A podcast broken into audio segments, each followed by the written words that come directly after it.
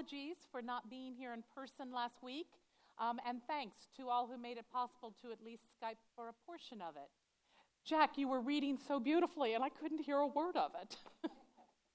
um, you know, it's always good to have a friend, right? So what I want to do, uh, Michael apparently is sick today, so we're going to check in on the practice of confession. But what I'd like to do is actually start with a recap, because today's our tipping point. Um, we go into the lion's den today, um, but with that, we complete what are called the court narratives, the first six chapters of Daniel, and we tip into the apocalyptic literature next week. Um, and more about that in a little bit. So let's go ahead and let's gather with a word of prayer. Let us pray. Holy One, thank you. Thank you for the ways in which you speak to us through the centuries.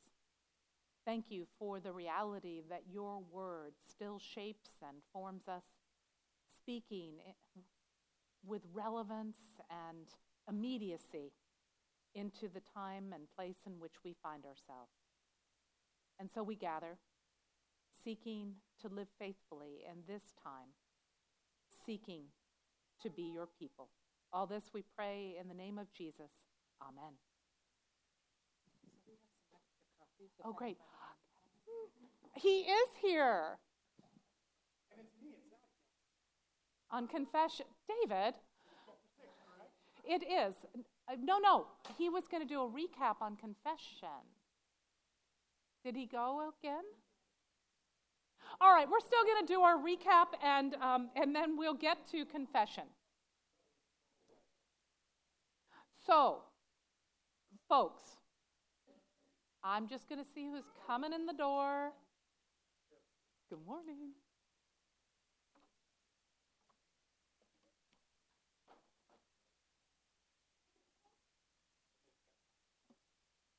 Hi, would you like to give a recap on um, the, our conf- habit for last week on confession? Okie dokie. Actually, what I would like to do is get us there before we tip into six. Would that be okay? Do a confession. Ooh, Michael. All right, next week, Michael's going to tip us into eschatology, but I don't want you all to worry about that. What I want you to be looking for is realizing that there are still direct parallels between the first six chapters and the second six chapters as we live into them. And I'm going to give you a little hint in terms of preparation for next week. There is a direct relationship between chapter two and chapter seven. So what I would like you to do, just to kind of look ahead before we get into today, is actually read both chapters. Don't try to tackle them down to the ground. Allow them to shape and form you. But look for patterns. Look for similarities. Look for the ways in which God is moving in Daniel's life um, and in Babylon's life. The other thing I want to say as we continue to um, focus on practices um, and holy habits, if you um, will, is that the practices themselves don't transform us. We know that, right? It is God who transforms us, but, but the practices can open us up to the ways in which God can be at work in our life.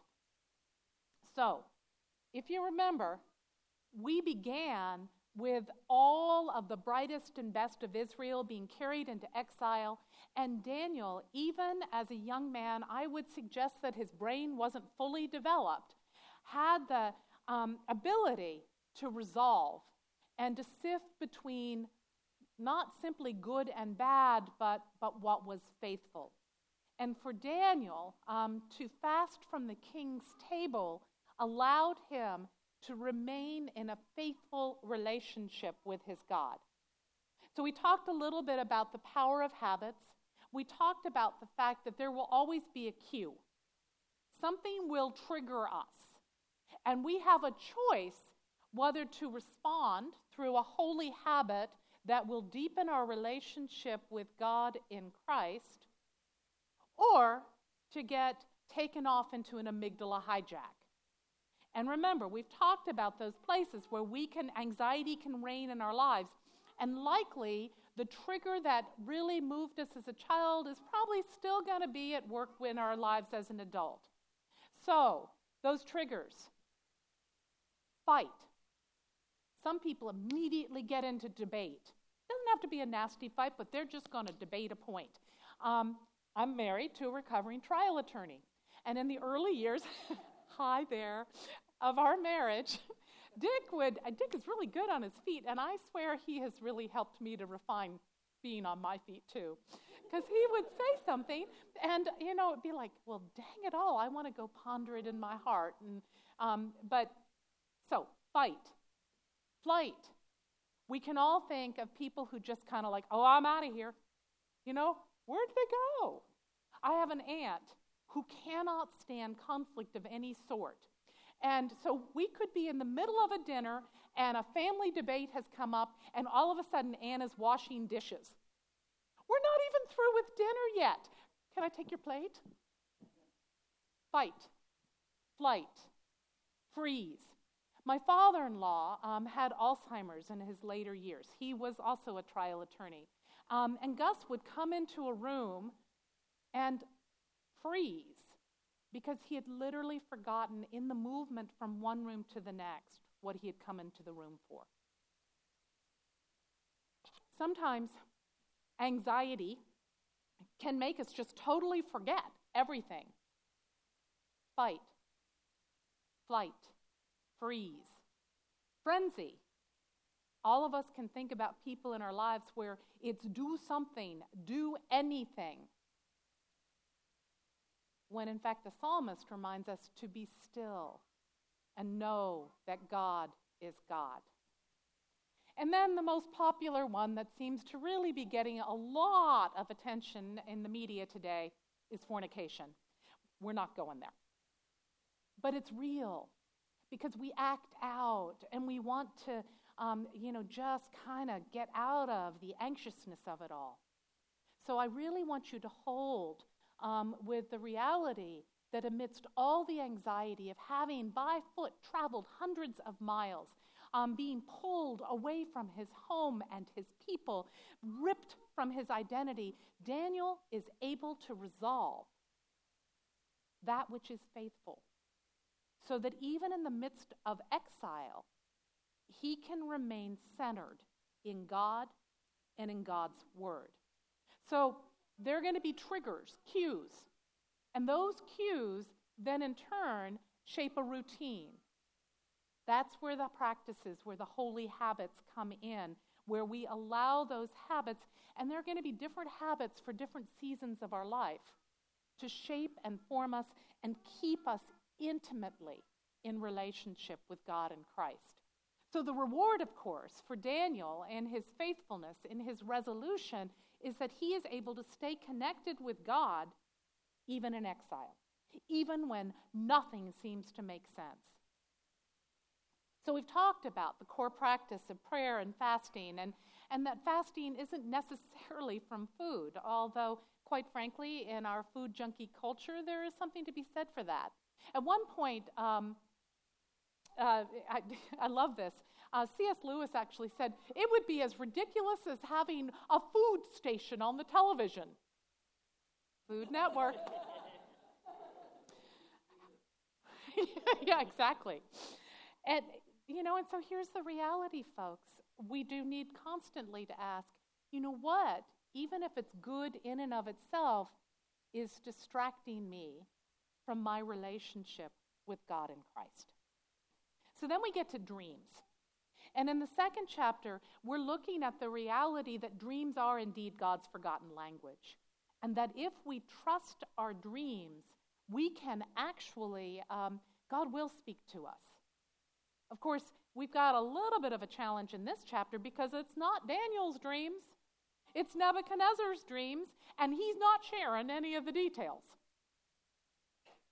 But you know, it's amazing. Haven't you ever had the experience where you are thoughtfully listening to somebody and you have a sense of what they're really trying to say? They're not saying it, partly because they're not sure they want to say it, They might feel a little embarrassed, say, but you know, and you find yourself saying something, you're like, why on earth am I saying that? But it's exactly what that person needs to engage in the conversation.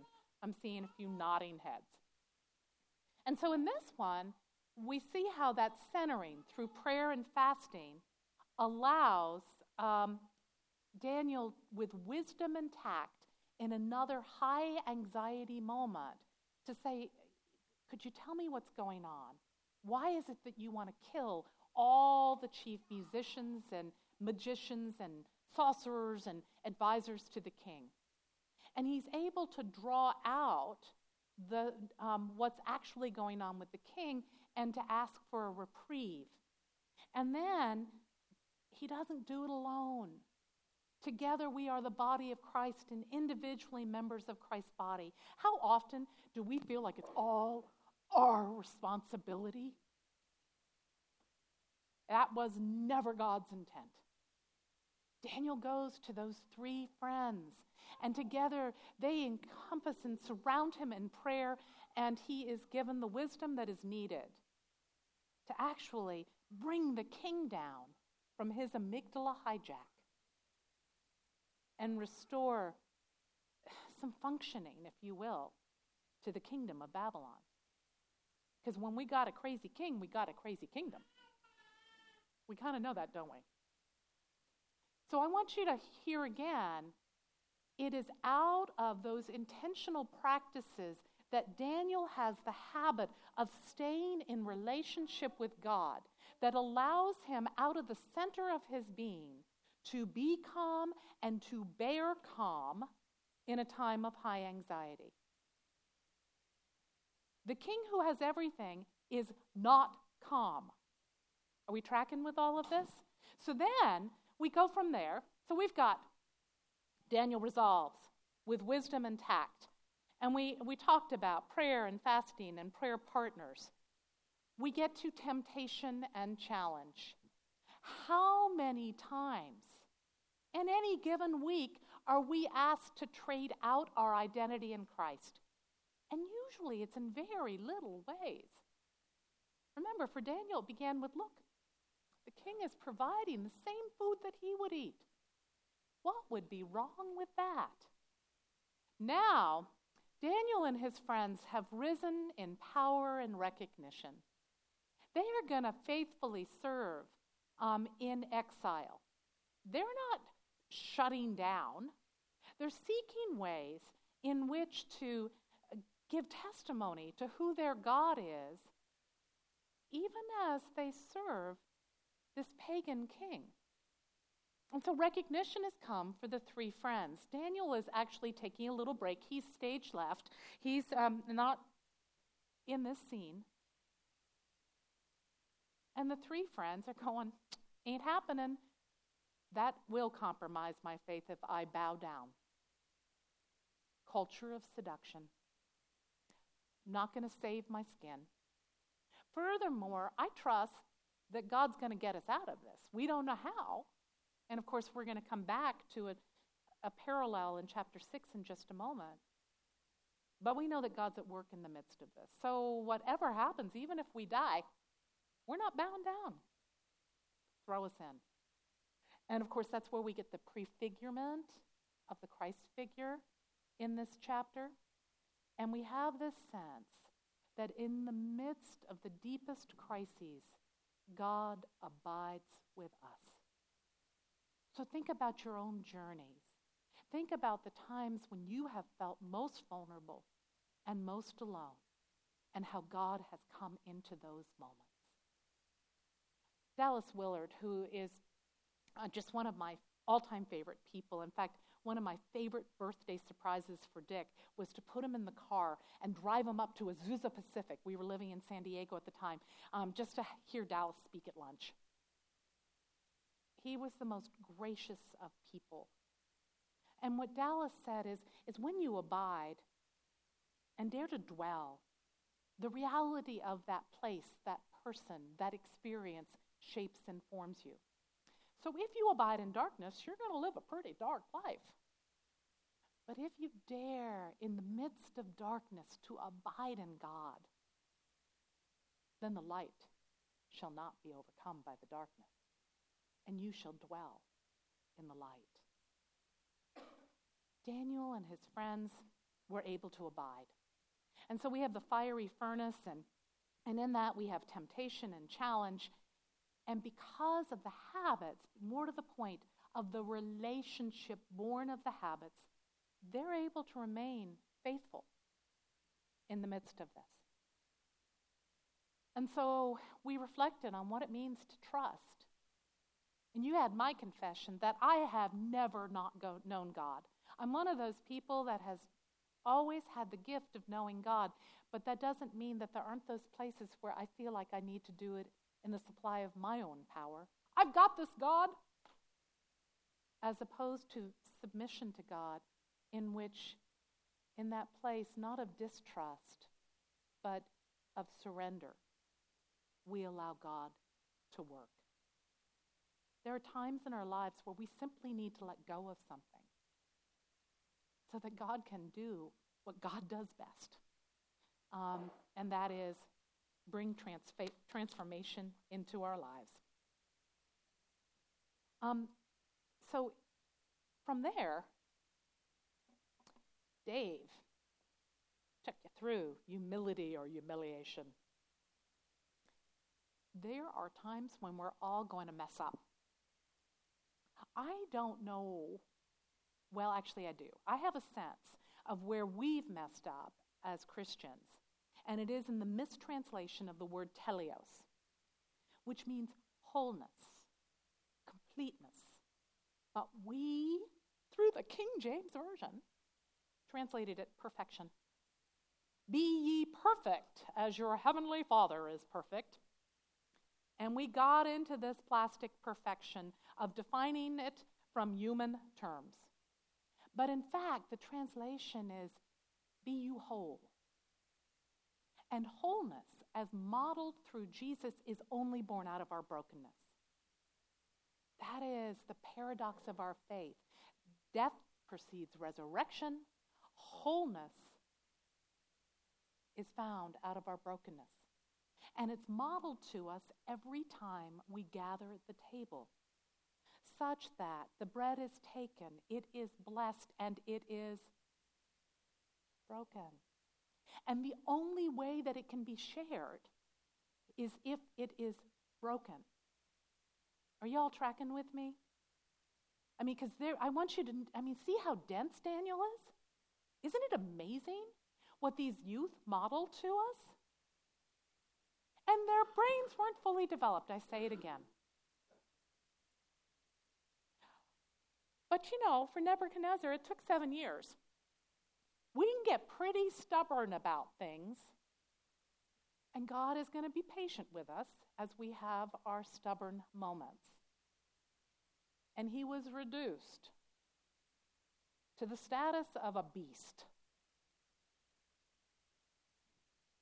but finally comes to his senses. You know, we might think about um, the parable of the prodigal.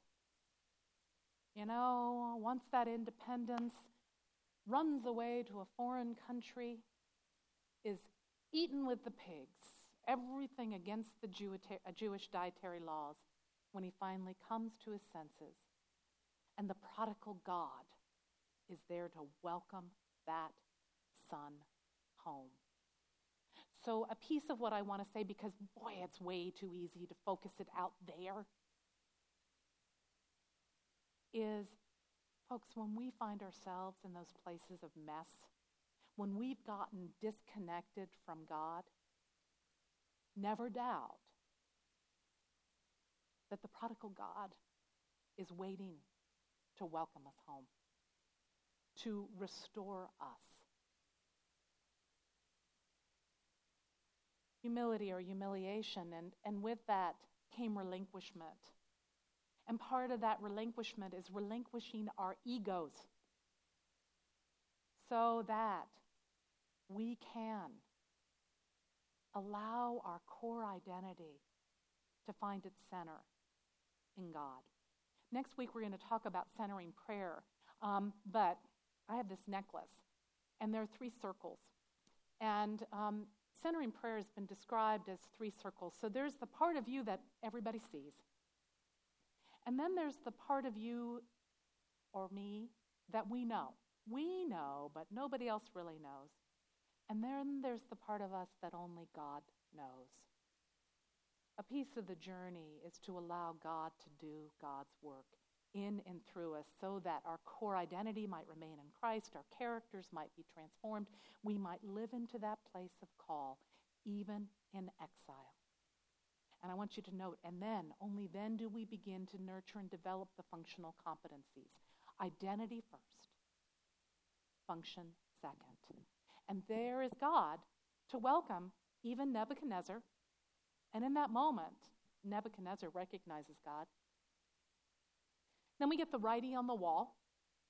It's another generation. And there is no humility with the grandson of Nebuchadnezzar. In fact, there is only hubris. And his days are numbered, his actions are weighed, and he is found wanting, and he dies that night. Where there is no humility, where there is no emptying, Philippians two, empty yourself. Not that you're going to remain empty, but that you might be filled with Christ, becomes a piece of the movement. And with that, oh, he's got a microphone. We came to confession. And good morning. So last week we discovered, uh, as Dave and I were flying by the seat of our pants last week a little bit, uh, we talked about writing on the wall, and Debbie has already uh, uh, talked about that here some, but Belshazzar, the, the feeling in the chapter and what we took from it is that he needs to confess, and so we try to inhabit confession. Now some of you had the packets, uh, or Uh, and some of you did not, so we kind of had two invitations. Um, I don't think Debbie knew about this, but uh, since some of you did not have these packets, we uh, we had the the Jesus prayer, uh, the Lord Jesus Christ, Son of God, have mercy on me, a sinner. That was something we could inhabit even without a packet. Uh, did anybody have uh, an opportunity, or did that, that come back to you throughout the week that somebody would want to share how that formed you this week?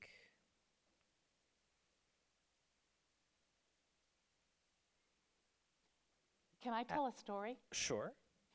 So, um, the first time I made a formal confession um, was when I had a spiritual director at Yale, and I felt like, and I was getting married, and I felt like I wanted to just kind of let go of any gunk um, before I...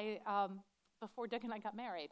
So I said to Julia, I wanted to make a formal confession. She was um, a, a part of the order of the Society of Saint John the Evangelist and, um, and an Episcopal priest. And so we were working with the Rite of Reconciliation. Our Book of Common Worship hadn't brought a lot of pieces back together yet. Well, I prepared for it. And I got on the road to go see Julia. And then I decided that I really could take up, there would be a better path for me to take, see Julia. So instead of taking the most direct path, I took a path that took me three hours. And believe me, folks, I mean, it really wasn't that bad, but for me it was like, oh, my Lord, I feel so vulnerable. Um, and I get there, oh, no, and then along the way I'm like, oh, you know what, it's lunchtime. So I stop and have fast food. I never eat fast food. And then I get there, and it's lunchtime, and Julia goes, it's lunchtime, you must be hungry. And she's got yogurt and fresh fruit out, and I was too embarrassed to tell her I'd already eaten. So I have this yogurt. At this point, I'm feeling nauseous because I've had this fast food that I don't eat. And um, and so, but then, you know, we come to the time when I actually have to make this confession. And it was the most freeing and most beautiful experience. Um, but I still go back to, what was I so afraid? Right up. I mean, how wacky, wonky is that? Um, and and and just oh, and I just was drenched. By the time I finished, I had sweat through everything. Aren't you glad for the graphic of that? But As a result of that experience, any time I've gone through a major transition, I have made a point of actually making a formal um, confession. And my training as a spiritual director was through the Society of Saint John the Evangelist. And um, Martin Smith, who was actually the superior at the season in which I was doing my work with them, wrote a book on preparing for confession that's just beautiful. Uh, and, you know, and part of it is getting beyond any false sense of shame to know that we are, there is nothing we can do that will separate us from the love of God. No, nothing. Thank you. Wasn't that bad. Wasn't that bad. No sweat and blood. Okay. Oh, boy. Yeah, exactly. So now that Debbie's given us some more time to think on our own confession, beyond this, this short prayer that uh, we may have memorized or maybe not, but we inhabited a little bit at least last Sunday, did anyone who had the packet uh, go into preparing that life uh, review over that designated period, or have we started that? Anything about confession that we want to share or lift up? Could be from this week. It could be uh, from from. a few years ago, memorable experiences of how confession has shaped us.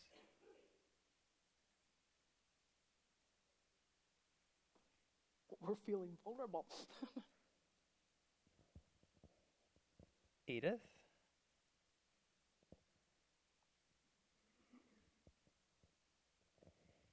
Um, I... It's on? Okay. So, um, uh, my... Um, a point of reference. Um, I didn't. I didn't focus on this this week, I'm afraid.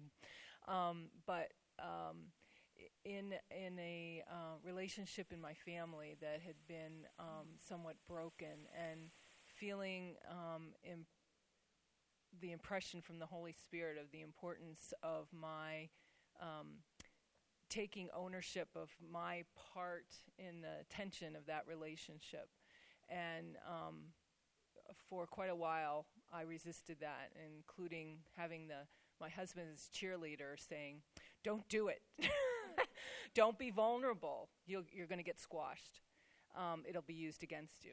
And um, after wrestling with God for years, um, yeah, um, I uh, I finally approached um, this family member, and.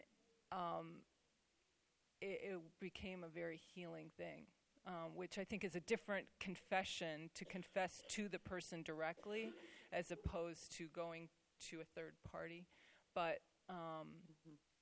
uh, from that, uh, you know, God brought healing and, and restoration. So, thank you, Edith. So.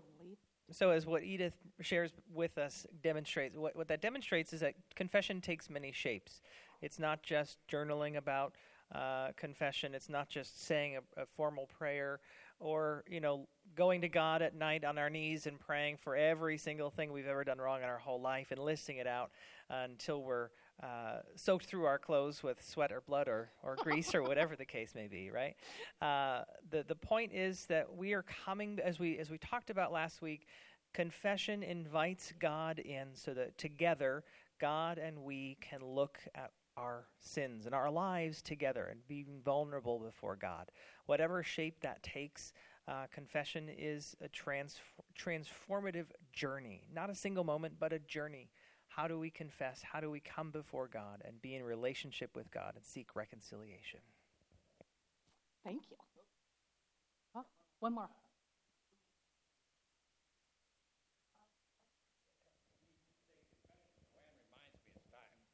Say that last part again.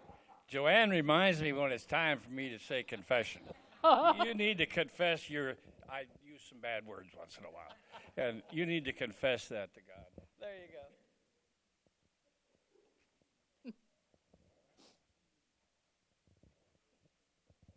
Sometimes I wonder if I do it right, um, because I've always, you get this sense that you, in the church in Traverse City, there was a major blow up, and um, and the church moved on. I mean, we all moved on, but you know how when you've got something sitting back there that really hasn't been resolved, it just continues to eat at you and eat at you. And so finally, after a little therapy, uh, the last of which was a, a moment of, of confession, a process of confession for me, um, what surprises me is that although I, I, I really do believe I've gone through that process of forgiveness, I've, I, I understand the dynamics that were going on, I've certainly received God's grace and, and have lived into that in in my prayer life in terms of that whole situation since then. But what I do find also is that I still need to confess it. That there are times I will find I will use that event in the past, and that particular event, to, of all the kind of warped things, to energize myself. That I can I can well up all of the bad feelings that I had, all of the uh, negative energy um, in service to another goal or task. It's not healthy, it's not good.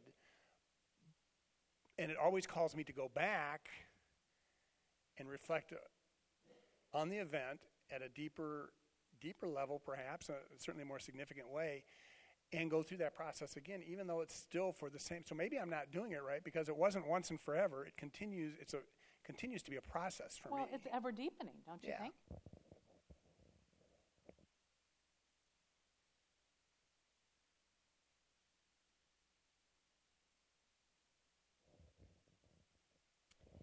Along the same lines as as you, David, um, a number of years ago, I had a phone call from someone that was kind of making a confession to me about um, some feelings that uh, that they had, and and they were, I think, going through the process of confession and kind of kind of letting it go. And I can remember, I mean, it was just like amazing to me. I mean, I just stood there on the phone listening and just crying and crying because I had no idea. I mean, I was clueless, which, you know, I can be. And I remember it impacting me um, to the point where, uh, similar to Edith, uh, f- a family member that, you know, just we were rubbing knuckles up, um, for years, and I just, I couldn't let go of the anger. It was something I didn't really understand, and, and I, I just couldn't let go of it. Well, I, f- I finally, I think after that, reflected and was able to do the same thing. And I talked with, uh, this was my sister, actually, one of my sisters, so, you know, really close family member. And we we talked it through. But back to Dave, there have been times when in my insecurity I have found myself wondering again, you know, well, why, you know, why is she reacting this way? And And, you know, what what's wrong? I thought we were okay, and now I'm having these feelings of insecurity again. So it's like you have to constantly go back and let it go. Yeah. You have to let it go because it's it's you that it's hurting you. You know, they may not even be aware of something that they said or did or whatever hurt you. So you just have to be grown up and let it, you know, let it go. Well, but I also think it's a growing awareness, too, you know, so it's like, oh, I wasn't aware of this aspect of it or this feeling of it and letting it go. I mean, in that sense, it's parallel to grief that we don't, I mean, I will never stop grieving my father's death, ever. Um, does that mean I don't live life fully? No, but, um, and does, and I will say, when I was pregnant with Elizabeth, it was another wave of deep, deep grief because he wasn't going to be there to greet her. And I had the most wonderful dream where these two babies, um, my mother had this g- group of women she had lunch with every Friday, and um, Friday lunch. It was their therapy group, and among other things. And, um, and whenever the adult women were back in town, we were all included in Friday lunch, and Elizabeth hadn't been born yet, but I had this dream that she was born, and she was in her car seat, and there was another baby in a car seat, and these two babies were put on a table while all the women gathered for lunch, and they just had the best time. And I realized that that baby was my father, and that my father did indeed know her. Um, and, you know, and in God's providence, and God's time, and God's mystery, all things. And so I think the same thing in our healing of, um, you know, where there has been, um, in, in, in terms of that journey of restoration of relationship, you know, it it doesn't happen all at once.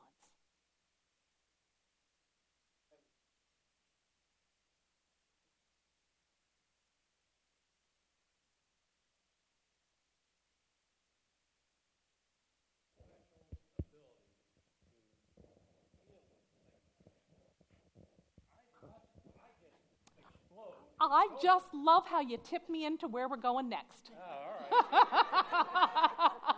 Okay, good. Because the truth is, all of us um, are afforded opportunity to uh, nurture our emotional and spiritual intelligence.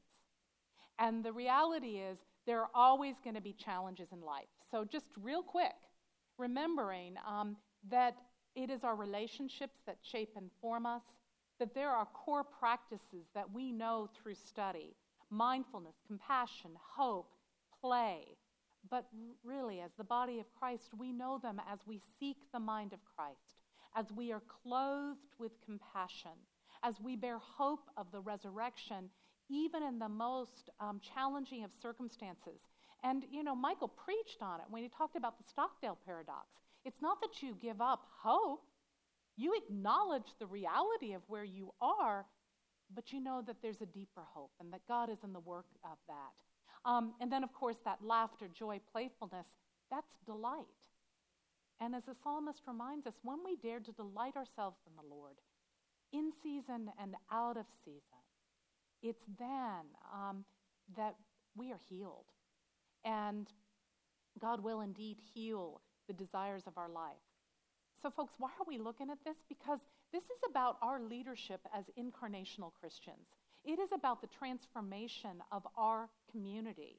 Um, and that God's call to us is not just to gather on Sunday morning and have an interesting study, but through the nurture of practices and habits to grow ever closer to God, and through that to be able to bear Christ into our community. I'm not going to, because I want us to have time. Um, We're going to skip that, and we're going to skip that for right now, and we're going to skip that, and now we're here, because there's just not enough time. We'll come back, though. Um, there are, as I said, going to be direct parallels as we tip into the second half of Daniel. Already, we're in a parallel. So, you know, we think about the fiery furnace, and now we think about the lion's den. The friends were asked, actually, Uh, to bow down to a statue. They were, um, so if you think about omission and commission in our confession, we have the friends being asked to actually just, you know, trade out that God of yours and bow down. Here, Daniel is being told not to pray. Oh, Daniel, it's only thirty days. Come on now. You can let go of your prayer life with God for thirty days. And it is indeed a setup. So once again, we're dealing with professional jealousy. We're dealing with the reality that the men with whom, and they were men, uh, that Daniel and his friends worked with were ego-driven and survival-driven. Their core identity was not shaped and formed through their relationship with God. It was shaped and formed through the pleasing of a king who remained very anxious about his credibility ratings, his leadership ratings, if you will. Isn't it interesting that the one who seems to, in human terms, have everything is the one who is anxious? And so we have Darius, who is now king, in the opening chapters, um, saying we got to keep an eye on things and make sure everything's under control. So we have one hundred twenty satraps, one hundred twenty leaders distributed out among the provinces to make sure that everybody is um, staying connected. They are not trying to uh, create an uprising against the king. They are going to, um, you know, play by the company rules. And over those one hundred twenty, there are three who supervised the one hundred twenty, and Daniel's one of the three. Well, you know, Daniel's a foreigner. Daniel's not one of them. He doesn't go in the back room and gossip with them. Daniel, through his integrity, makes his peers very uncomfortable. So, quick piece of movement of the text, and then what I want us to do um, is actually, uh, we're going to go to ten through eighteen. So, so the plot is set up. Remember, this is a court drama from a literary perspective in verses one through nine. And ten through eighteen, the trap is established. In nineteen through twenty-four, we find Daniel thrown into the lion's den, even though the king is doesn't wish it at all. At all. Um, and there is rescue of Daniel and ultimately demise of those who tried to take him down. And then we end in the final three verses with the king's decree. The theme is consistent through these first six chapters. There is the insecurity of human government. Um, there's tremendous corruption in the king's palace. Note, as we read this, actually what I'm going to do is highlight some verses because I want us to have some table time. So note as we read this that um, the king always trusted Daniel. The king never doubted Daniel's um, integrity. Note also, and remember from last week, that at this point Daniel's old enough to be forgotten by many. Daniel's really seeking to, to work in the background. This is not an ego-driven attempt. He is seeking to simply do the work that is asked of him. Um, the other thing I want you to note, and the reason we took all this time to kind of look at the first six chapters, is not just in preparation for tipping into the apocalyptic literature, but it's also to look at the fact that the temptation to compromise is never, ever an isolated event. Daniel was asked to compromise with the food. Daniel was asked to compromise to become one of the boys. Each time there is a clarity, and Daniel is able to let his yes be yes and his no be no, because he knows who and whose he is. The other thing I would add is that all of the previous challenges have prepared him for this moment. You know, we look at these heroic moments, but the reality is what we need to do is look back over the course of a person's life that prepares them for that moment of time. Because invariably, it is a piece of God's journey. So, I'm going to highlight for you in verse three, Daniel distinguishes himself above all the others. And they don't really like that. And they try to find grounds for complaint against Daniel, but they can find no grounds for complaint because he was faithful. And there was no negligence or corruption found in him, in verse four. So, they went and said, you know what, the only way is to establish, um, we're going to find it in connection with the law of his God. Folks, if we fast forward to Jesus' earthly journey, how is his crucifixion brought about? Remember, it is that movement um, through the whole of one's life that prepares one for these moments. And so they um, establish an ordinance, they enforce an edict of the king's that even the king himself cannot undo. And the king tries to undo it. So in verse eleven, having established the edict, they go and they wait for Daniel to bow down in prayer because you know his rhythm, his pattern of being is known at large to the whole community. They know that he is going to bow down looking toward Jerusalem to his God, to our God. And they've got him. The king isn't able to undo it, which I find interesting. In fact, the conspirators come to the king and say, in verse fifteen, "Know, O king, that it is the law of the Medes and Persians that no interdict or ordinance that the king establishes can be changed. Folks, that's crazy. Hmm, imagine that. So in Daniel goes, and the king goes back to uh, the palace and spends the night in prayer and fasting. The next day comes back, and stone is rolled away. Hmm. And we find that Daniel is fine. He is alive.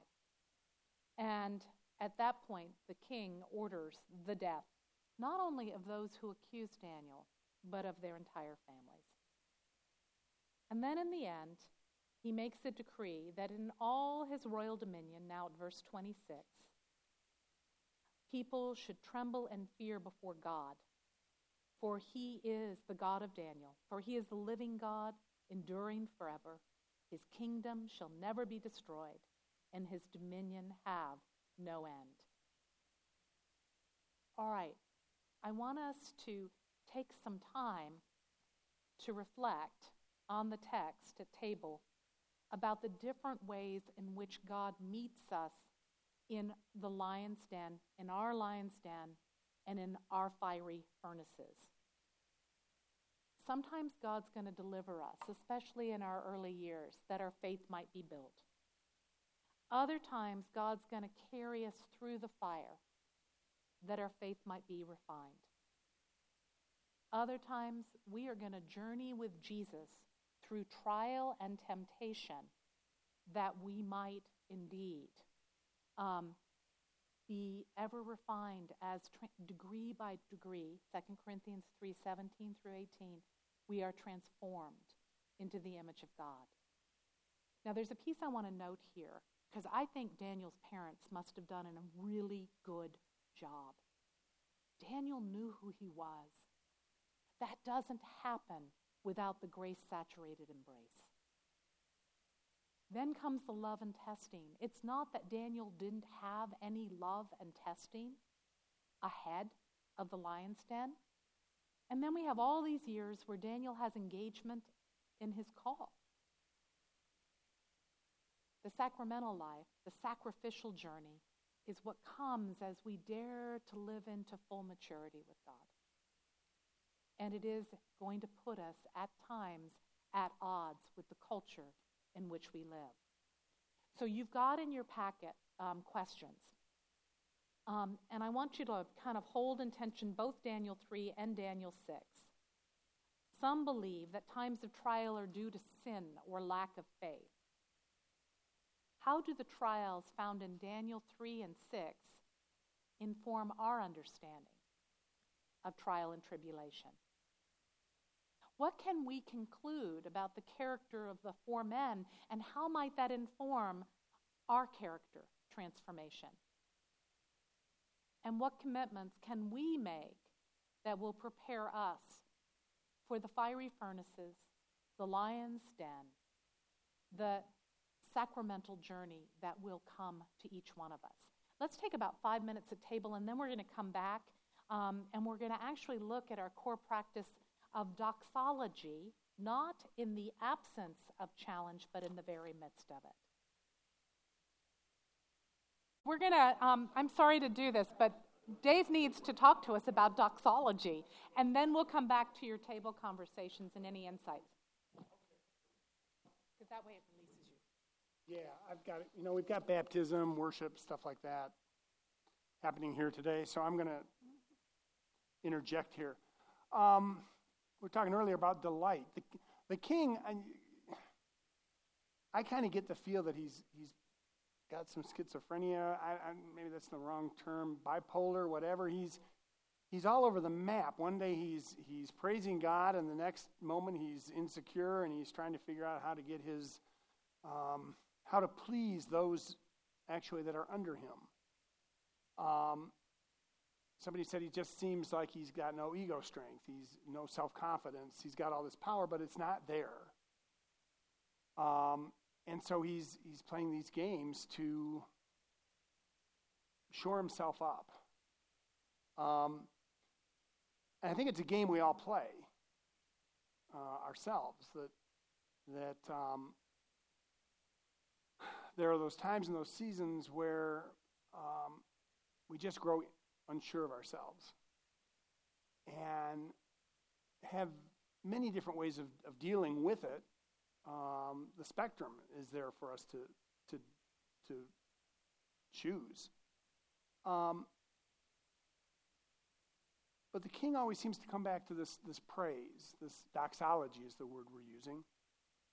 And one would hope that that through through seeing um, what is happening through Daniel, that at some point you break through and come to understand that all is well, God is here. And not only for the nation, but for individuals. All is well, God is here. One of the things, a tool that I, I find very useful for me, when I remember to use it, um, list making. But particular list making. Um, you've all heard of a gratitude journal, haven't you, at this point? Keeping track of, of the things that you give thanks for. And particularly on these gray and foggy, wintry, cold, icky is the, that's biblical term, icky, times, it's so easy to just become a downer, to be down, um, to not be able to see grace as it appears, to see blessings that are right in front of our faces. And so the practice of doxology, the, the practice of giving thanks, is talk about formation, because we know the more we hear something, the more it takes hold of us, the more it grabs us, the more it forms us. Um, so to keep the blessings in front of us, um, to, to continuously bear for ourselves the grace that is in front of us every day, um, to write it down, to pray over it, to practice mindfulness, um, is a practice of doxology for me. It it's hard on days like today to get yourself up and moving sometimes. And yet, if you take five minutes and simply look, to ask the question, where is God? He's here. Where is he? What's God doing? What's God's about? What blessings have I have I really partaken in these last twenty-four, forty-eight, seventy-two hours, whatever? Uh, it's an, it's an in-the-moment thing for me. It's not a, you know, God gave me Jeannie twenty-three, twenty-four years ago. God gave me Zach twenty years ago. God gave me Allie eighteen years ago. No. The last twenty-four hours, the last forty-eight hours, the last seventy-two hours. God's been there. So the practice of of delighting in God and what God has done, you don't think that has power to shape who you become or how you live day by day and what kind of light you live in? Give this a try this week. Mindfulness as to how God is working and and and how wonderful that is. Yeah. You don't even have to make it up, just how wonderful it is. But it is mindfulness, yeah.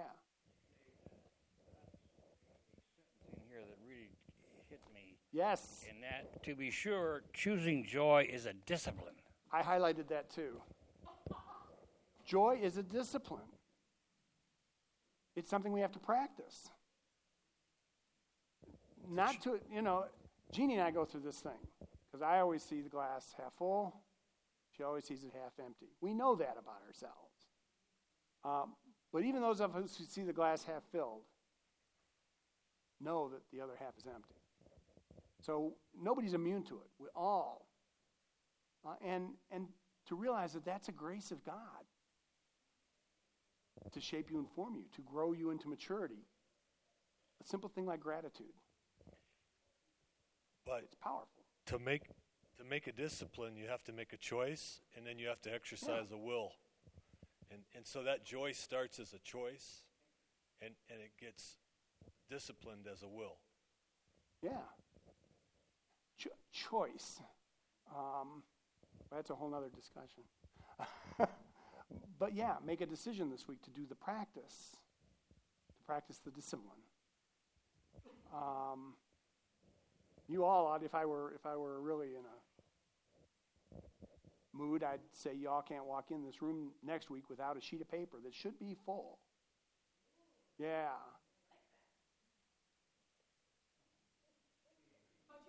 It's a, yeah. Write it down. Write it down. Give it a shot. Okay, we got to go. Uh, so Debbie wants me to offer the blessing, which which um, is beautiful. My neighbor.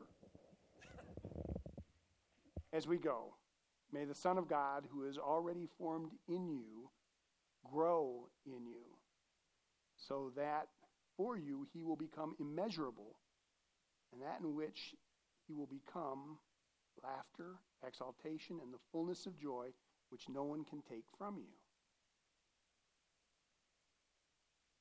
It's rather beautiful. I'll adopt it as my own. Amen.